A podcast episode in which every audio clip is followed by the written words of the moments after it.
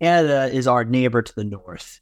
I have quite a bit of familiarity with Canada to the fact that I've visited seven times and I have a lot of friends who live up there or have lived up there in the past.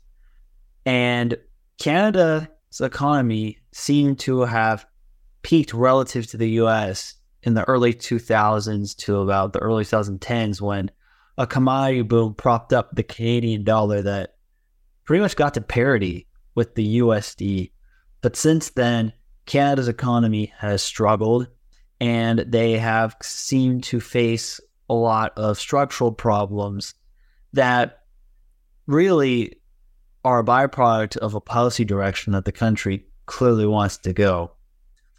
Welcome to Analyze Finance Nick. I'm Nick Pardini from Davos Macro Research, which is a macroeconomic and global macro investment focused research company that helps advisors and institutional investors navigate the world. And I am here to talk about the economic future of Canada. Is Canada in trouble or is Canada in a much better shape than other developed nations? First, let's talk about what drives Canada's economy because the drivers of Canada's economy paradoxically are also the main problems of Canada's economy. The three main drivers of Canada's economy are natural resource extraction, housing, and government spending. There's something that all three of these have in common is that none of them are value add and they're mostly rent seeking. Uh, the natural resource extraction is really only an opportunity because Canada is blessed with an abundance of natural resources, particularly oil and minerals. Canada's housing market is imbalanced because of policy decisions and the policy driven tightness in the housing market supposedly creates value by having properties continuing to go up faster than inflation.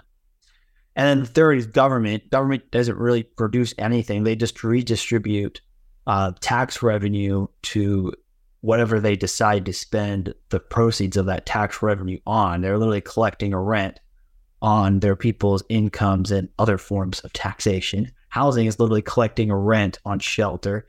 And natural resource profits are collecting a rent on naturally endowed products that are in the ground and unrefined.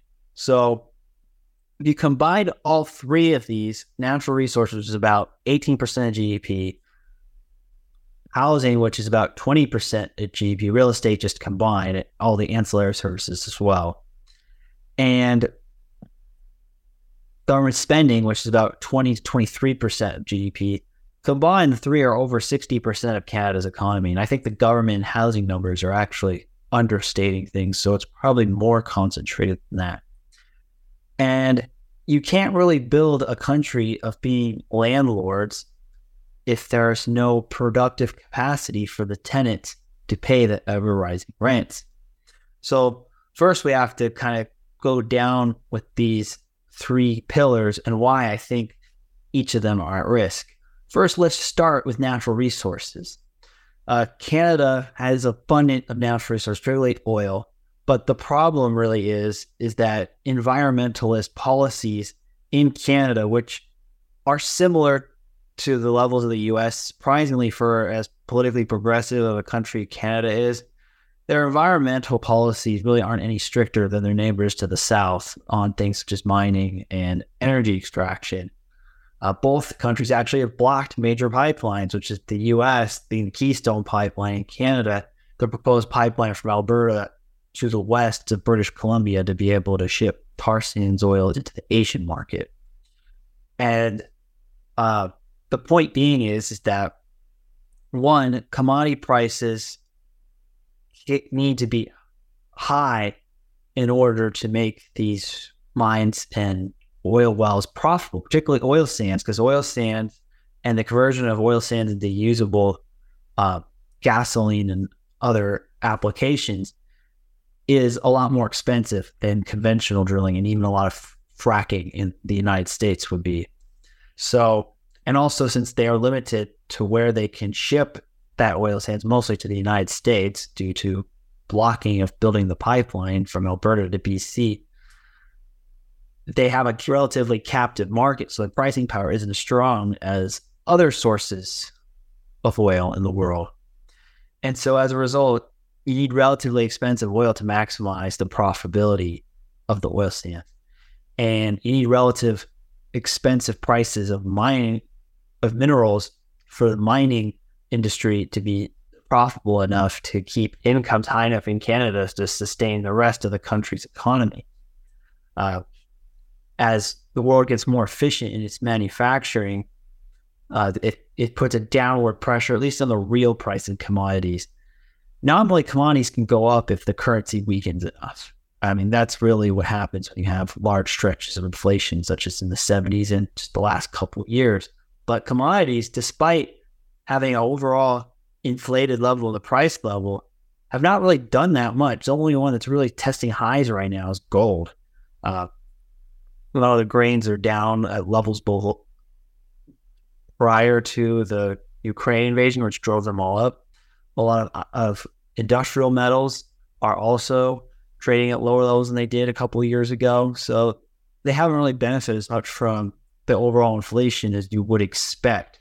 Yet the miners' cost through wages and other costs of doing business have increased. And so that's putting a, a clamp on the miners. So that, however, mining and natural resources could be the opportunity for Canada to prosper. Uh, because if commodity prices are high enough, the profits from these industries can cover up a lot of warts in an otherwise struggling economy. I mean, we've seen this, for example, in Brazil, where during the current president Lula's first time in office from 2003 to 2011, Brazil was booming and had a very prosperous economy, even though it had, at the same time, what would later become exposed as the car wash scandal, which was one of the most um, biggest levels of graft and corruption of any country in the history of the world, uh, was all able to cover up because high oil prices and high um, iron ore prices and high agriculture prices, particularly coffee, elevated the profits of exports for Brazil and covered up a lot of the problems of the economy. Canada if it worked the same way. If we have a big boom in commodities, high commodity prices, and the extra revenue from exporting these commodities can cover up a lot of otherwise bad economic policies. Uh, since commodity prices aren't that high, uh, Trudeau does not have the same fortune and as Lula did in his first reign in power, and even with Lula himself, which I'll just have to do a future video on Brazil, is not doing as well economically as in his first term, just because he doesn't have commodity prices moving in the direction that's favorable to his country. And so that's part one.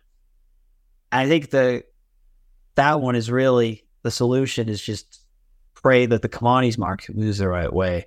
The second pillar is the role of government in Canada. Canada's government spending is significantly higher than the US. Its tax rates are significantly higher than the US. Its level of regulation in economy parts of the economy outside of the natural resource industries are considerably higher than the US. And the ethos of Canada favoring a more of social equality and a more generous welfare state ahead of maximizing economic growth and opportunity is also um, makes it less competitive than the US. And the results of this, ty- this structural uh, direction in Canada for being a more egalitarian, less, I would say, capitalist driven economy than its neighbor to the south has had consequences. First, uh, real wages are considerably lower in Canada than the US. Entrepreneurship growth is considerably lower in Canada than the US. Uh, Canada doesn't have nearly as many major publicly traded companies as the US uh, in terms of companies with market caps of 10 billion or greater. I mean, they do have some, but they have far less than even the state of California, which has the same population as Canada, less than the state of Texas, which is smaller than the population of Canada. So it's not, and Canada, like California, has progressive politics too. So it's not just because of that. Uh, also, this does lead to a brain drain. If you're an ambitious and educated person and you want to maximize your economic opportunity in terms of wages if you're working for somebody else or the opportunity to build and grow a business uh, relatively unencumbered, you move south to the US if you have a chance. Uh, we've seen this with Elon Musk. When he first came to America, he came to Canada and left to the United States as soon as he could. You've seen this with a lot of Canadian celebrities who built their careers primarily in the United States. The most famous of these would Jim Carrey. There's a lot of other Canadian entrepreneurs who have done similar things, including one of my mentors who taught me the profession is fits in this example. He's from Canada and he moved to New York to build his career in finance. My own grandfather is an example of that. When he first came to the US from Switzerland, not sorry, to North America from Switzerland, he moved to Montreal in Canada. But as soon as he got the opportunity to go to the US, he moved to New York, where he met my grandmother and built his life here in the United States. And a lot of my friends who are more ambitious entrepreneurial types who are from Canada either have already moved to the US or are doing whatever they can to try to move to the United States.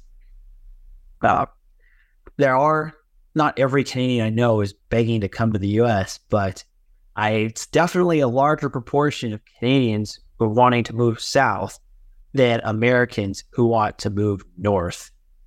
Uh, the latter would probably be more politically motivated, whereas the former is definitely more economic motivated, which ultimately is what inspires human action.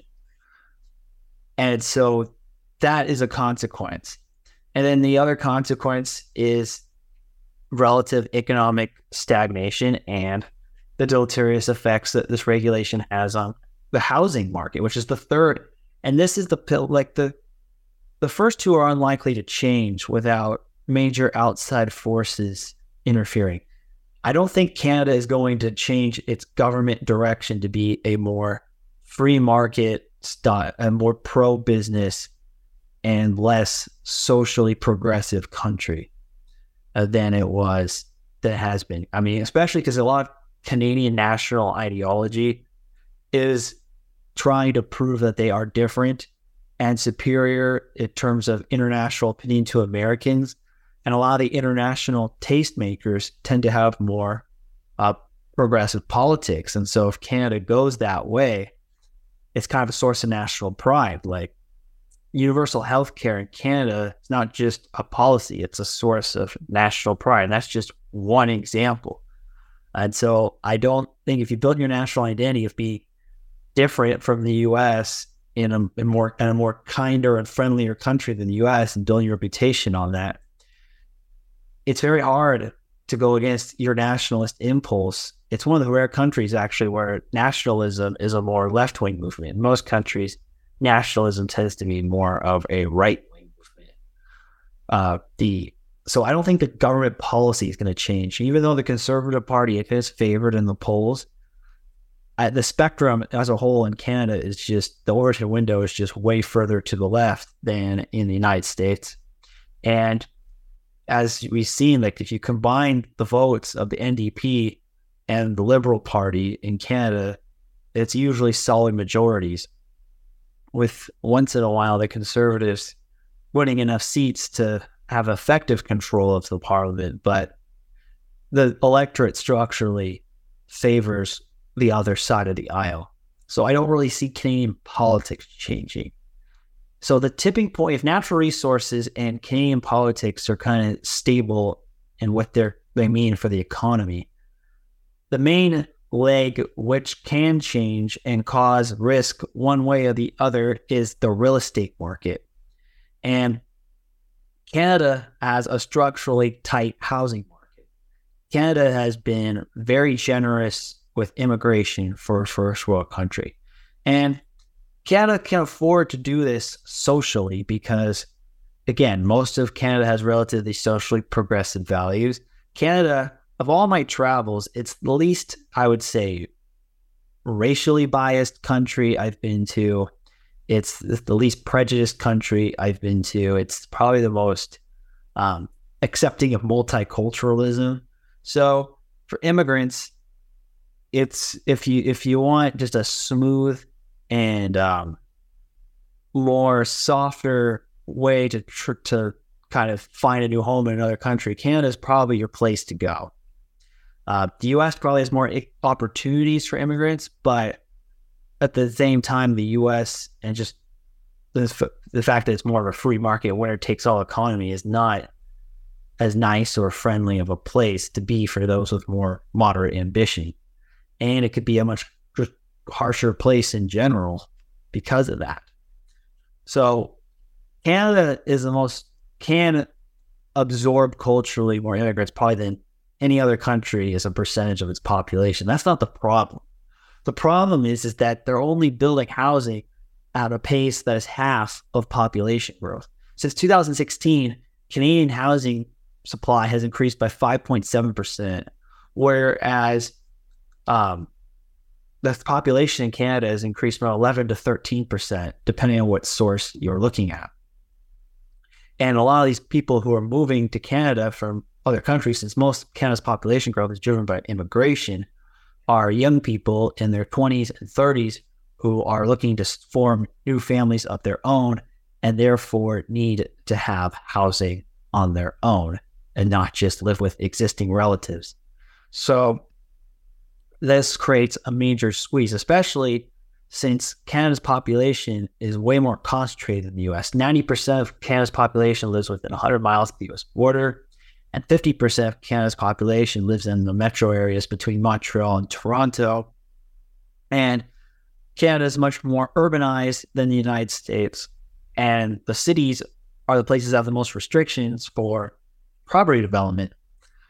And so all these people who are moving to the greater Toronto area, Vancouver, Calgary, Montreal, etc., and the market is just not catching up with um, in terms of new home construction with the amount of inflows you expect housing prices to be out of control. And Canada is up there with Australia, New Zealand of having some of the highest price to income ratios of any developed economies. And Canada's housing market has gotten so bloated, it's now 20% of GDP. And the new Canadian dream is to save up enough money to buy houses or apartments and then just retire off of the rents you have from it once you buy your second property or by selling it and all the appreciation.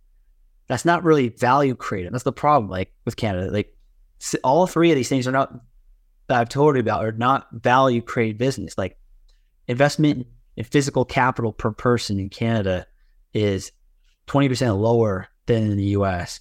Uh, Canada's investment in business spending has gone down since 2000, whereas the US, it's gone consistently up. So they're not really investing in entrepreneurship. They're not investing in in capital equipment to improve the efficiency of their workers. They're not really investing in growing businesses outside of the natural resource industry and housing. And so you're basically all your capital flows are going into real estate, uh, like how most like and that, but housing is not a productive asset in the sense that it it creates more value just from building. Like if you build a machine on a factory that makes, I don't know, cars, for example, the factory creates value by being able to build something you either couldn't previously or create more output than you would with previous tools.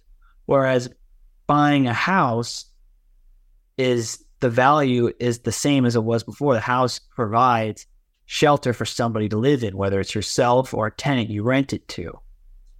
And this is kind of what happened in a lot of Asian countries during the Asian crisis, uh, or Japan during before its bust, is that capital was diverted from productive assets and productive investment projects to non-productive and speculative projects such as real estate.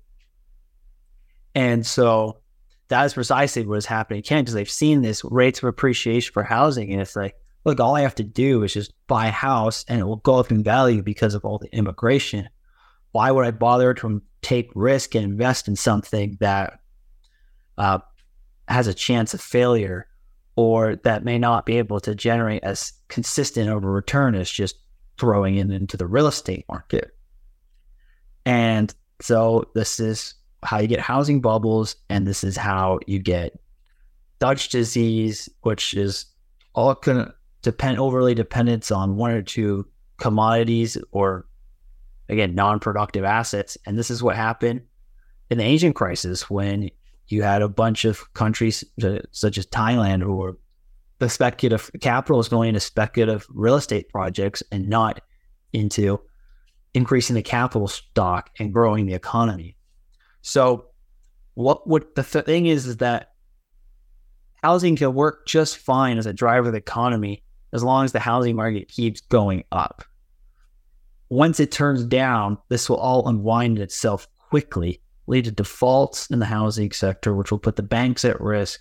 And since Canada doesn't have 30 year fixed mortgages like the US, their rates reset every five years. So there's a real risk in the next few years if interest rates don't get slashed that Canadians are going to have a major refi problem coming.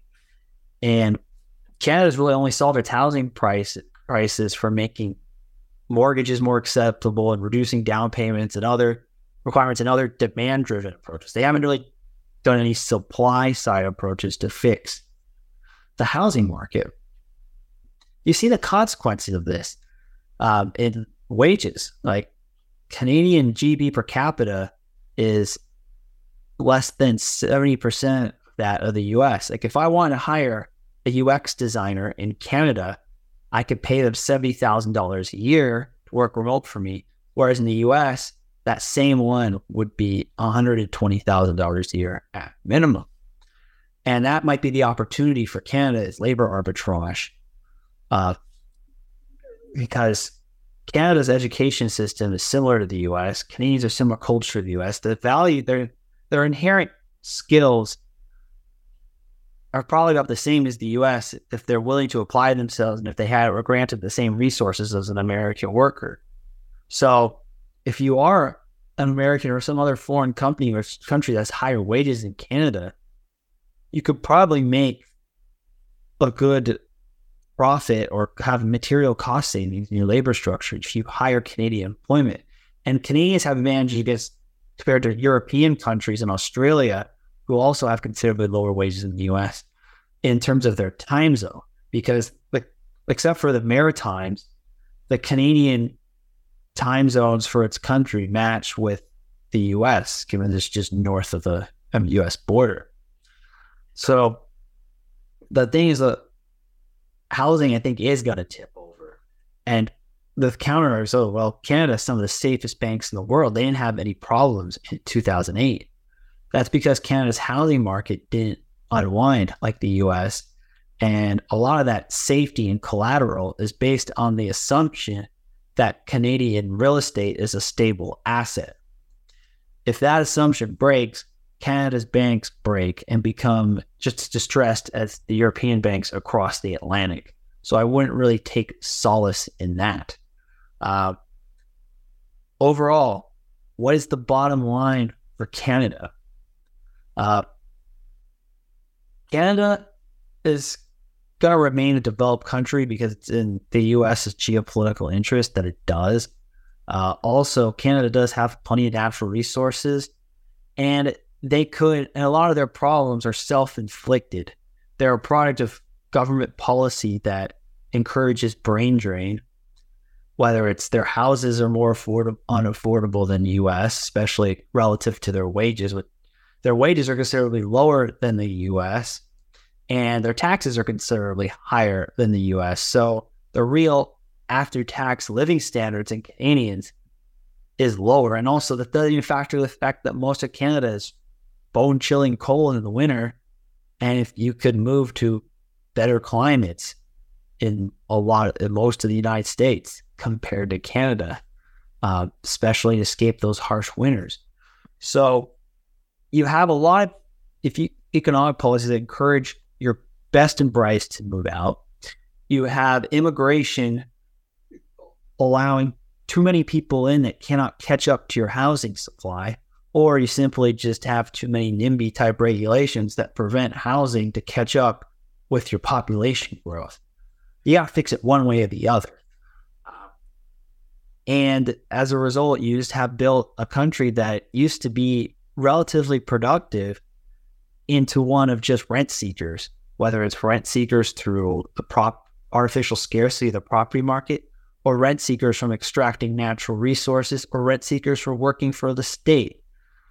There's not enough productivity. Canada has some of the lowest productivity rates in the first world for other reasons mentioned before. Unlike, say, like Egypt, which I talked to a previous video, Canada's problem is fixable. Uh, it's just going to require the pain of a housing bust or the pain of reallocating a lot of relatively unproductive members of the workforce to fix it. Uh, Canada has gone through short term pain before to make meaningful economic reforms, such as in the early 1990s. Uh, it did risk the sovereignty of Canada through the Quebec referendum around then, which was, I think, partially sparked by some of the economic pain that Canada had to go through to restructure its economy. But the fact that they've been proven they've been able to do it before means they can be able to do it again. The question is Does Canada have the political will to damage the property values of their country and hurt the retirement nest eggs of their uh, property owning class in order to have a healthy and sustainable future in the long run. That's what I think can, most of Canada's problems could be solved with the combination of a housing bust and making the business regulatory environment slightly more competitive, discourage brain drain. Uh, but we'll see. I mean, Canada has elections coming up that could change things, but I think that the pain of the housing the housing market busting will probably drive the reforms more than the other way around.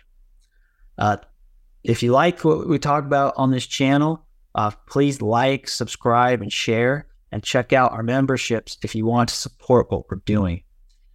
Thank you for watching.